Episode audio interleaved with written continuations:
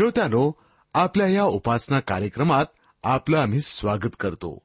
आपल्या ह्या रेडिओ कार्यक्रमाद्वारे आपल्याला जीवन उत्तम रीतीनं जगण्याची सूत्र सांगितली जातात. संसाराचा हा भवसागर पार करायचा असेल तर आपल्याला आध्यात्मिक गोष्टींकडे लक्ष लावावंच लागेल. या जगात राहून जर नश्वर जगिक गोष्टींच्या मागे आम्ही लागलो ना तर हा भवसागर पार होणार नाही मनाची सुंदरता पावित्र्य नष्ट करतात या भौतिक गोष्टी. पण आपलं मन ईश्वर चरणी तादात्म्य पावलं तर आम्हाला स्वर्ग लोकाचा आनंद लाभेल. याबद्दल अधिक जाणून घेऊया आपल्या या कार्यक्रमाद्वारे.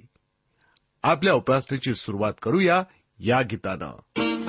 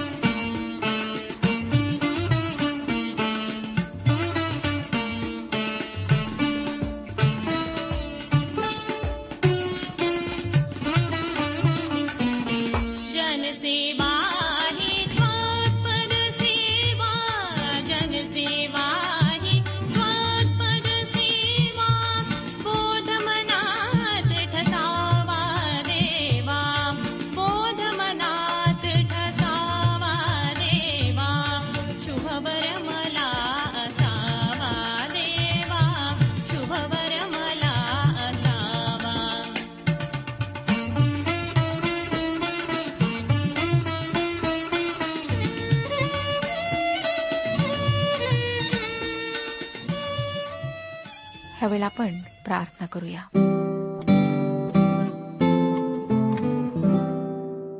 पवित्र पवित्र पवित्र सेनाधीश परमेश्वर पित्या तू जो थोर आहेस पराक्रमी आहेस पवित्र आहेस त्या तुझ्या समोर आम्ही आज येत आहोत. तुझी दया आहे तुझी कृपा आहे प्रभू की आम्ही जिवंत आहोत. आमच्याजवळ काहीच नाही. जे काही प्राप्त झालेलं आहे ते तूच दिलेलं आहेस. आमची तू मदत कर की आम्ही तुझ्याशी सत्यनिष्ठ राहावं प्रामाणिक राहावं. तुझ्या इच्छेप्रमाणे आम्ही जीवन जगावं. ह्या जगामध्ये अनेक मोहपाश आहेत आकर्षणे आहेत. सैतान नेहमीच आमच्या मागे असतो. आम्हाला स्वतःच्या जाळ्यामध्ये फसवण्याच्या प्रयत्नात असतो. म्हणून तूच आमचं रक्षण कर. आमची मदत कर प्रभू की आम्ही स्वतःवर नियंत्रण ठेवावे. सर्व जे आजारी आहेत त्यांना तुझ्या पवित्र हातात सोपवते.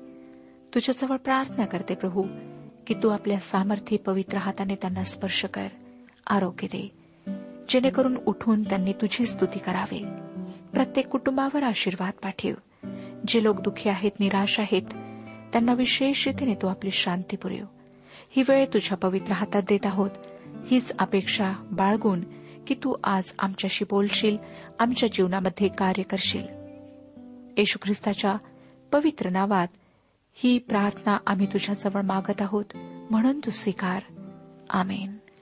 श्रोत्यानो आज आम्ही राजाचे पहिले पुस्तक ह्याच्या बाराव्या अध्यायाची काही वचने तेरावा अध्याय आणि चौदावा अध्याय अभ्यासणार आहोत. आम्ही पाहिलं होतं श्रोत्यानो की कशा प्रकारे इस्रायल राष्ट्राचे दोन भाग पडलेत. उत्तर राज्य आणि दक्षिण राज्य. येथून पुढचा पहिले राजे या पुस्तकातला ऐतिहासिक वृत्तांत जशा प्रकारे दिला गेला आहे त्या पद्धतीप्रमाणे आपण आता अभ्यास करणार आहोत. म्हणजे श्रोत्यानो या वृत्तांतामध्ये काही इस्रायलचा इतिहास तर काही यहुदाचा इतिहास आहे. आणि हा इतिहास एकानंतर एक दिलेला असल्यामुळे आपण या इतिहासाच्या कालानुक्रमात कधी पुढे तर कधी मागे जातो. आपण या दोन्ही राज्यांचा अभ्यास करणार आहोत परंतु यहदाच्या राज्याचा इतिहास इस्रायलच्या राज्यापेक्षा अधिक मोठा आहे. आणि बंदिवासाच्या नंतरचे भविष्यवादी सोडले तर जवळजवळ सर्वच भविष्यवाद्यांनी या काळात भविष्यविदित केले. येराबामाच्या मूर्तीपूजेच्या स्थापनेच्या वृत्तांताबरोबरच बारावा अध्याय संपतो. मी बाराव्या अध्यायाची काही वचने आपणाकरिता वाचत आहे. एकतीस ते तेहतीस वचने सांगतात त्याने उच्चस्थानी मंदिरे बांधली आणि सर्व लोकातून याचक नेमिले. ते लेवीचे वंशज नव्हते. मग येराबामाने आठव्या महिन्याच्या पंधराव्या दिवशी यहुदातील सणासारखा एक सण केला आणि वेदीवर होमबली अर्पिले. त्याप्रमाणे त्याने बेथेल येथे आपण केलेल्या वासरा प्रित्यर्थ यज्ञ केले आणि आपण केलेल्या उच्चस्थानांच्या याचकास बेथेल येथे ठेविले. जी वेदी त्याने बेथेलात बांधली होती तीवर स्वतःच्याच मनाने ठरविलेल्या आठव्या महिन्याच्या पंधराव्या दिवशी त्याने होमबली अर्पिले. त्याने इस्रायल लोकांसाठी हा सण स्थापिला आणि वेदीवर यज्ञबली हवन करून अर्पिला. ह्यावरून आम्हाला दिसतं श्रोत्यानो की कशा प्रकारे ह्याने लोकांना चुकीच्या मार्गावर चालविण्यास सुरुवात केली. त्यांचे ह्या चुकीच्या मार्गावर त्याने मार्गदर्शन केले. दाविदाच्या घराण्यातला रहाबाम दक्षिणेकडचा राज्याचा राजा आहे तर यराबाम उत्तरेकडच्या राज्याचा राजा आहे. आम्ही पाहिलं होतं की कशा प्रकारे त्याने दोन सोन्याच्या वासरांची स्थापना बेथेल व दान येथे केली. जेणेकरून लोकांनी एरुश्लेमला उपासनेसाठी न जावे. विभाजन तर अशा प्रकारे झाले. आता लवकरच यादवी युद्ध होणार होते. उत्तरेकडील राज्य बंदिवासात जाईपर्यंत हे यादवी युद्ध चालू राहणार होते. आणि शेवटी दक्षिणेकडील राज्यही बंदिवासात जाणार होते. श्रोत्यानो खरोखर या देशाच्या जीवनातला हा अत्यंत दुःखद काळ होता. या काळाद्वारे आम्हाला आमच्यासाठी व आमच्या शासनासाठी अनेक धडे शिकायला मिळतात. श्रोत्यानो येराबाम एक संधी साधू राज धुरंदर होता. मेंढराप्रमाणे बुद्धी न वापरता चालणाऱ्या जनतेचे मत स्वतःकडे कसे वळवावे हे त्याला माहीत होते. लोकांच्या आध्यात्मिक नुकसानीची त्याला कदर नव्हती. त्याच्यासमोर एकच ध्येय होते ते हे की लोकांना दक्षिणेकडच्या एरुश्लेमकडच्या लोकांबरोबर मिसळू न देणे. शलमनाच्या मंदिराचा मार्ग त्यांच्यासाठी बंद करणे व अशा प्रकारे सर्व दहा वंशावरची सत्ता आपल्या हातात बळकट करून घेणे. श्रोत्यानं त्याची नेमणूक जरी शल्मोनाच्या राज्याचे विभाजन करण्यासाठी करण्यात आली होती तरीही त्याने स्वतःच्या अधिकाराचा गैरवापर केला. त्याने इस्रायल देशाचे राजकीय विभाजन तर केलेच पण त्यांच्या दहा वंशांना त्याने मूर्तीपूजेच्या मार्गाने नेले. एक अत्यंत महत्वाची गोष्ट आपल्याला या ठिकाणी शिकायला मिळते ती ही की योग्य नेतृत्वाच्या अभावामुळे जनतेचा नाश होतो. संस्कृतीचा धार्मिक व आध्यात्मिक मूल्यांचा ऱ्हास होतो. आणि जर नेत्यांनीच स्वतःचे आध्यात्मिक व नैतिक पतन रोखले नाही आपल्या मागे घसरण्यापासून स्वतःला सावरले नाही तर ते आपल्याबरोबर कित्येकांना घेऊन नाशाच्या खोल दरीत पडतात.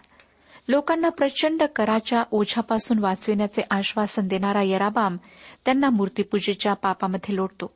एका दास्यातून मुक्त करताना त्यांना दुसऱ्या पूर्वीपेक्षा भयंकर असलेल्या दास्यामध्ये लोटतो. आता तेराव्या अध्यायात आम्ही येराबामाच्या खोट्या वेदांविरुद्धचा देवाचा न्याय आणि सहभविष्यवाद्याकडून फसवणूक झालेल्या देवाच्या सेवकाची विलक्षण गोष्ट आपण वाचतो. उत्तरेकडचा व दक्षिणेकडचा जो वृत्तांत आहे. तो थोडासा गोंधळ निर्माण करणार आहे. परंतु आपण त्याचा कालानुक्रम पाहिला तर त्यांच्याविषयी स्पष्ट माहिती मिळण्यास आपणाला मदत होईल. या वृत्तांतातील जवळजवळ सर्वच राज्य दुष्ट व वाईट होते. कोणीही दावीद किंवा शल्मोन यांची राज्य कारभारात बरोबरी करू शकले नाही. व एकानंतर एक असे त्यांनी प्रजेला अधिक आणि अधिक खोल पापाच्या जाळ्यात लोटले. उत्तरेकडच्या राज्यामध्ये एक देखील चांगला राजा नव्हता?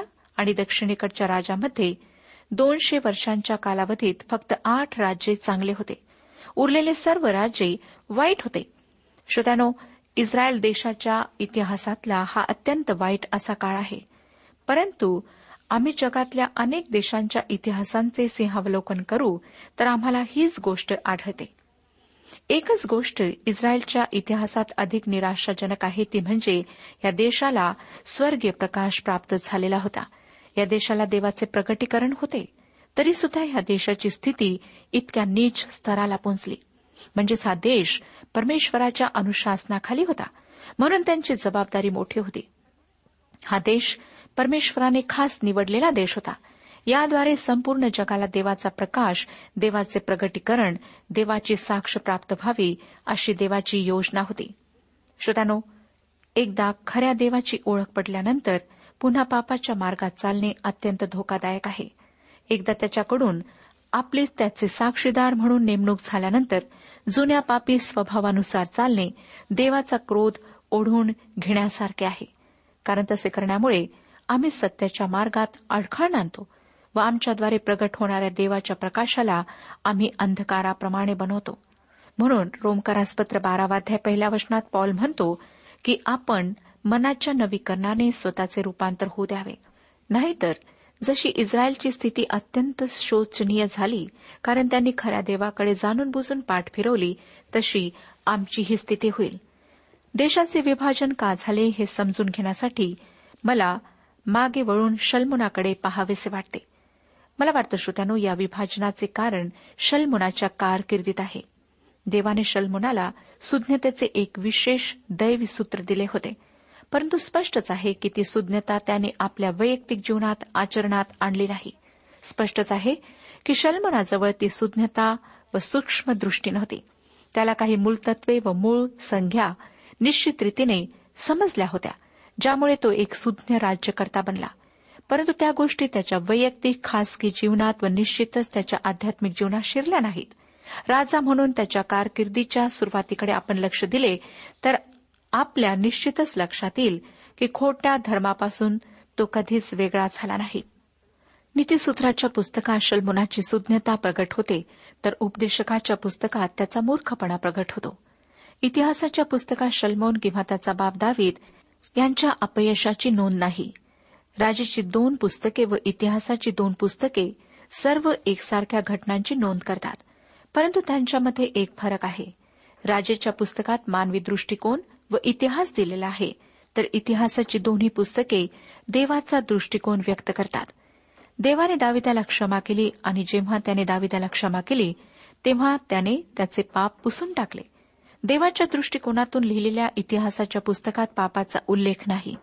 परंतु देवाने राजेच्या पुस्तकात त्याचा उल्लेख यासाठी होऊ दिला की माणसांनी त्याची दखल घ्यावी.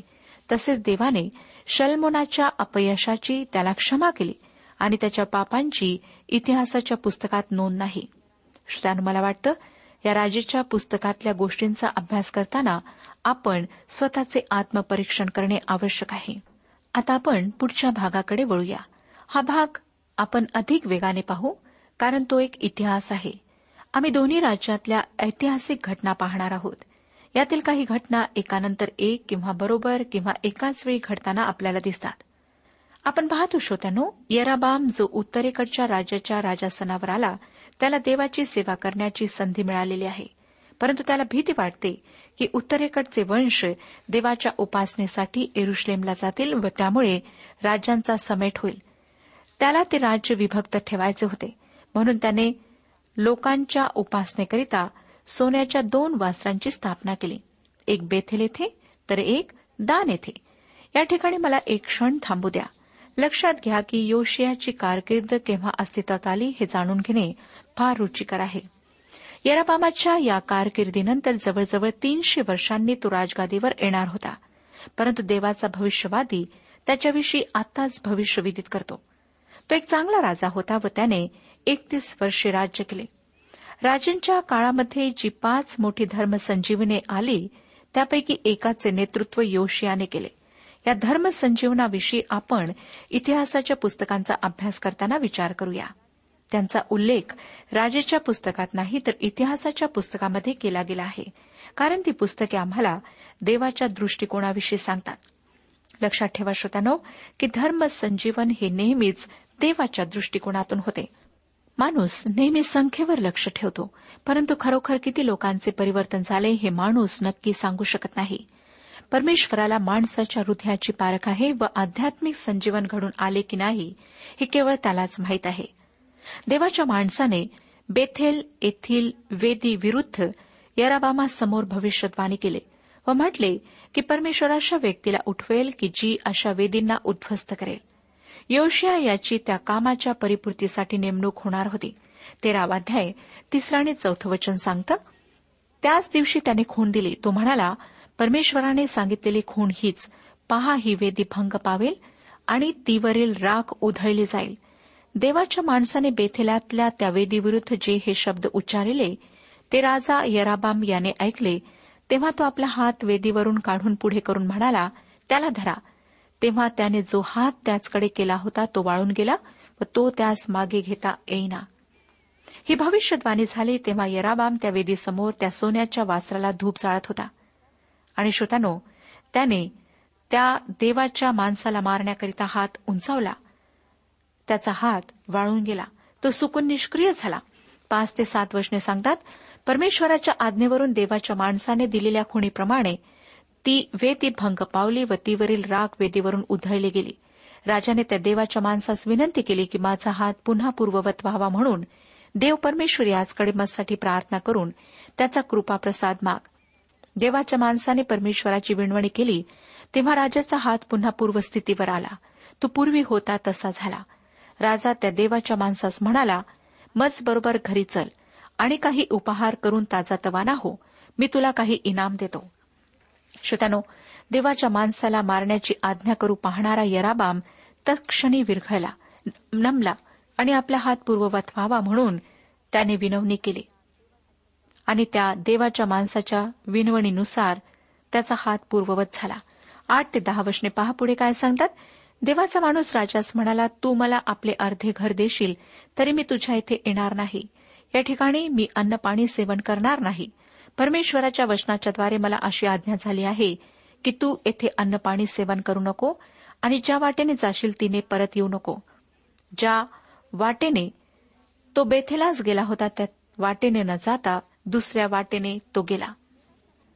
देवाचा माणूस तडजोड करणारा नव्हता. आजच्या काळात आम्हाला असे अनेक देवाचे सेवक आढळतात जे एकीकडे आम्ही देवाशी अत्यंत निष्ठावान आहोत असे दाखवतात तर दुसरीकडे अनैतिक चालीरीतींबरोबर तडजोड करतात. असे लोक स्वतःच्या स्वार्थाकरिता व सुरक्षिततेकरिता जगाशी हात मिळवणी करताना दिसतात.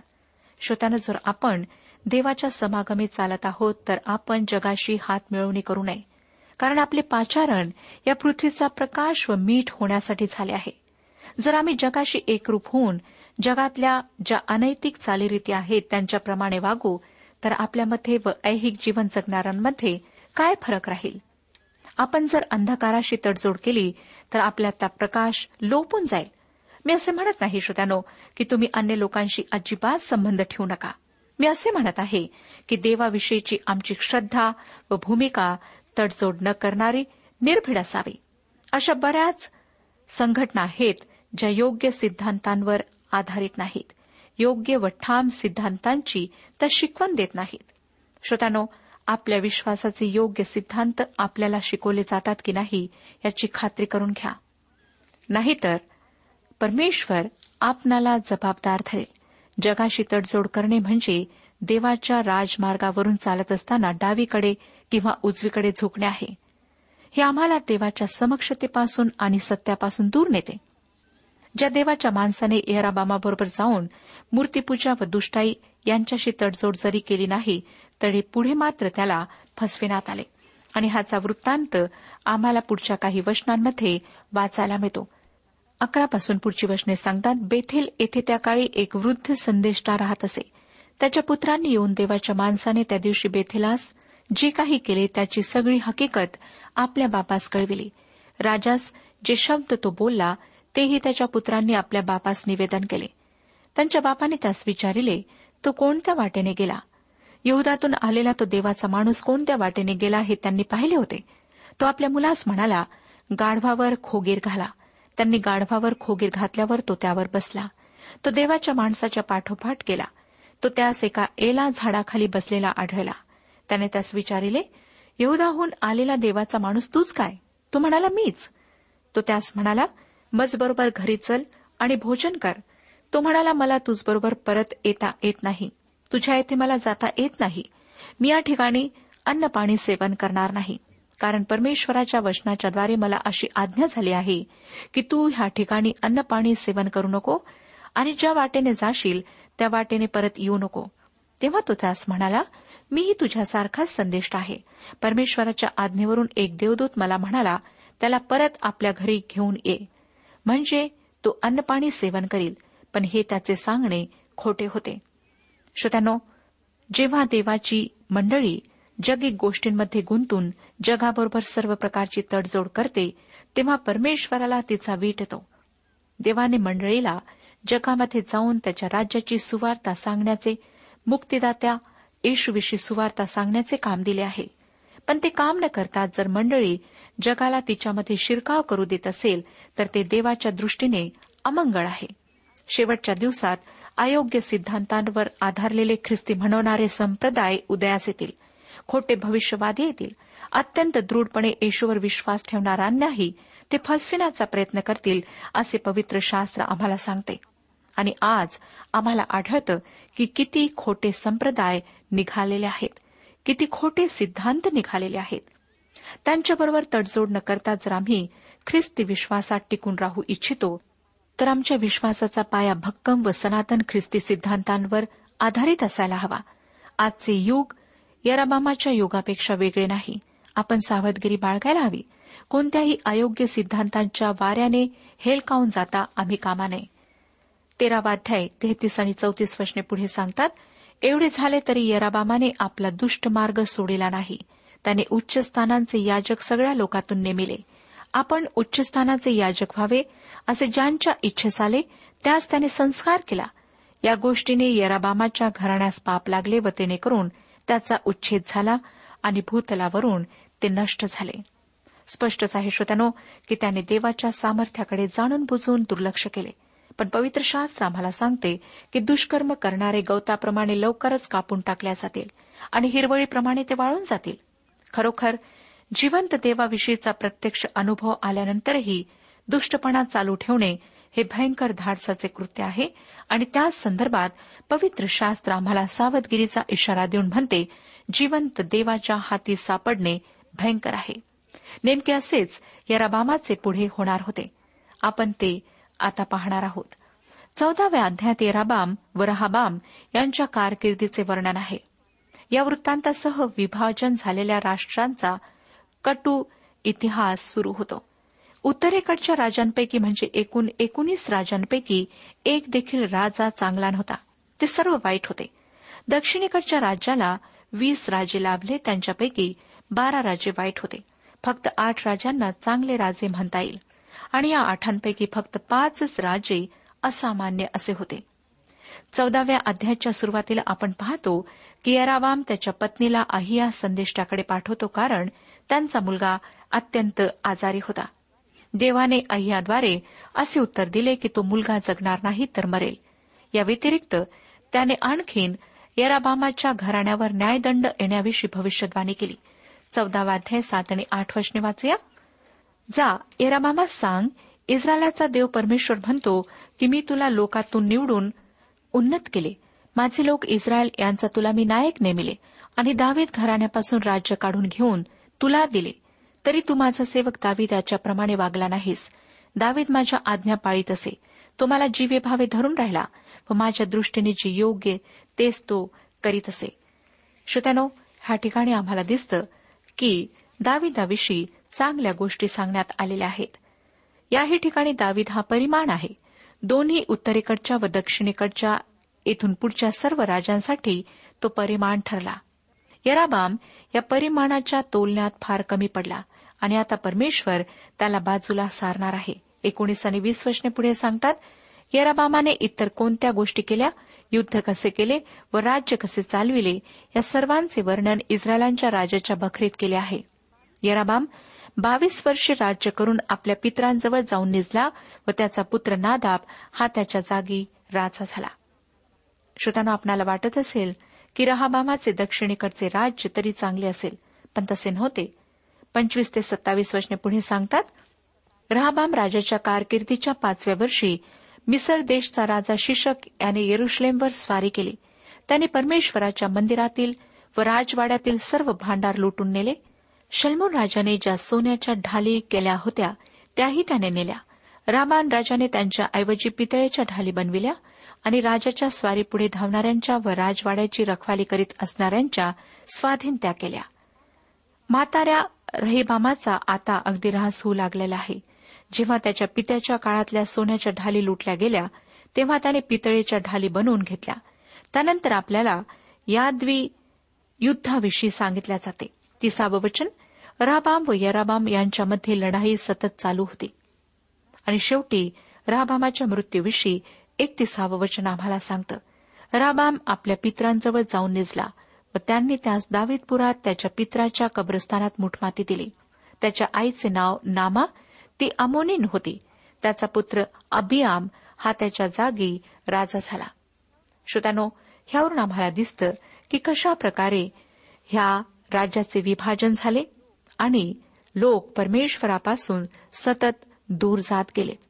आज आम्हाला ह्याद्वारे शिकायचं आहे की जेव्हा आम्ही परमेश्वरापासून दूर जातो त्याच्या आज्ञा पाळत नाही त्याचे नियम आम्ही पाळत नाही त्याच्या वाणीकडे आम्ही कान लावत नाही तेव्हा आम्ही सुद्धा आत्मिक रूपाने खालच्या स्तराला पोहोचतो. परमेश्वर आज आम्हाला सांगत आहे की आम्ही आमच्या आत्मिक जीवनाविषयी सतर्क राहावे परीक्षण करावे आणि ज्या ठिकाणी सुधारणा करायची आहे त्या ठिकाणी आम्ही सुधारणा करावी. परमेश्वर आपणा सर्वांस आशीर्वाद देऊ. आजच्या उपासना कार्यक्रमात परमेश्वराच्या जिवंत वचनातून मार्गदर्शन आपण ऐकलात आजच्या या वचनातून आपणास काही आशीर्वाद मिळाला असेल यात काही शंका नाही. सध्या हो जीवनविषयक काही शंका असल्यास किंवा काही प्रश्न असल्यास किंवा काही प्रार्थना निवेदन असल्यास पत्राद्वारे आम्हास अवश्य कळवा. आम्हाला अगदी आनंदच होईल. पत्र व्यवहारासाठी आमचा पत्ता लिहून घ्यावा. कार्यक्रम उपासना पोस्ट बॉक्स क्रमांक एक शून्य दोन बेझनबाग नागपूर पिनकोड क्रमांक चार चार शून्य शून्य शून्य चार. आमचा ईमेल अॅड्रेस आहे Marathi T T B at radio eight eight two dot com. Email address पुन्हा एकदा ऐका Marathi T T B at radio eight eight two dot com. बरं तर आता इथंच थांबूया कारण आपल्या कार्यक्रमाची वेळही संपत आलेली आहे. पुन्हा आपली भेट आपल्या पुढल्या कार्यक्रमात तोपर्यंत नमस्कार.